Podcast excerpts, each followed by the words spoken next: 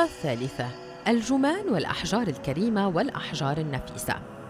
بدأ الإنسان منذ فجر التاريخ ينحت ويصقل وينقش بعض المعدنيات المميزة لإيمانه أحيانا بفضائلها السحرية الشائعة أو بسبب جمالها فصنع منها المجوهرات والحلى التي تزين بها الفراعنة والأباطرة والملوك ونساء النخبة كما أنه قام بدفنها بالقرب من أمواته لترافقهم وتحميهم في الآخرة تماشيا مع شعائره الدينية.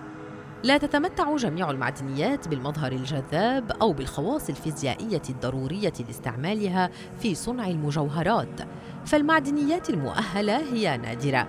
تلك التي تتميز بألوانها الجميلة وباللمعان والبريق الخلاب كما تلك التي تتمتع بالصلابة المطلوبة لكي يتمكن النحات من قطعها وصقلها لإبراز جمال بلوراتها تعرف هذه النوادر التي تتشكل كسائر المعدنيات في الطبيعة دون ما أي تدخل بشري باسم الجمان أما تسمية الأحجار الكريمة فتقتصر أساسا على الألماس والياقوت والزمرد والسفير أو الياقوت الأزرق وهي تمثل 97% من كمية الإنتاج السنوي من الجمان عامة. أما المعدنيات الأخرى في الاستعمال الجاري على أيدي الصاغة والجوهريين فتدعى الأحجار النفيسة وهي الزمرد الريحاني الأكوامارين التورمالين والزبرجد التوباز والمرو البنفسجي الجمشت والأوبال القزحي والبجادي جارنت والتنزانيت واللازورد.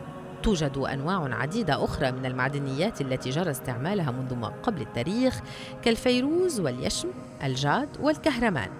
وهل يمكننا القول أن الحجر الكريم كريما بالمطلق؟ إليكم هذه الرواية حول مناجم الياقوت الأزرق السفير الجاثمة على علو 4500 متر في كشمير الهندية والتي قدمت أجمل الأحجار المعروفة في القرن التاسع عشر وهي قد باتت اليوم شبه مستنزفة. أما أن يكون السفير حجرا كريما عزيزا على الغالبية الناس فهذا أمر نسبي. وهذا ما ترويه الحكاية المذهلة التي نقلها الإنجليزي ألبرت رامسي عام 1934 عن مبادلة أجمل أحجار السفير بما قابل وزنها ملحاً. حكي أن مجموعة من القرويين من ذوي اللحى المصبوغة باللون الأحمر عثروا في زمن ماض على حجارة زرقاء اللون إثر حدوث انزياح أرضي وذلك في تلال كشمير. وكان هؤلاء قادمون من أفغانستان ضمن قافلة من البغال في الطريق إلى دلهي. لقد وضعوا هذه الحجارة التي استثارت فضولهم في أكياس حملت على أحد البغال ثم عمدوا إلى مقايدتها بكمية من الملح في دلهي. فيما بعد بيعت هذه الحجارة إلى شخص عرف أنها قطع من سفير خام فتنقلت من بيعة إلى أخرى حتى انتهت في كالكوتا إلى أن تباع بالروبيات بمبلغ يعادل 400 ألف دولار. بلغت الأنباء عن هذه السلسلة من الصفقات مسامع مهراجة ذلك الزمن الذي سرعان ما دب فيه الغيظ لأن هذه الحجارة إنما اشتبيت في التلال التي يملكها في كشمير فشد الرحال إلى كالكتا ليستعيدها. لقد اقتضى الأمر منه أن يحل عقدة كل حلقة من سلسلة تلك الصفقات. فأرجعت الأربعمائة ألف دولار لدافعها وتوبع التنقل من مدينة إلى أخرى وصولا إلى دلهي حيث أعيدت أكياس الملح إلى صاحبها.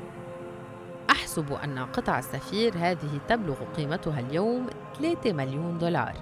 إن كبر واحد من هذه الأحجار يبلغ حجم الباذنجان لقد عرضت على جلالته مبلغ 25 ألف دولار ثمنا لأصغر جرم من تلك المجموعة فسخر مني حريصا شديد الحرص على الاحتفاظ بكل مكونات مجموعته التي يعشقها.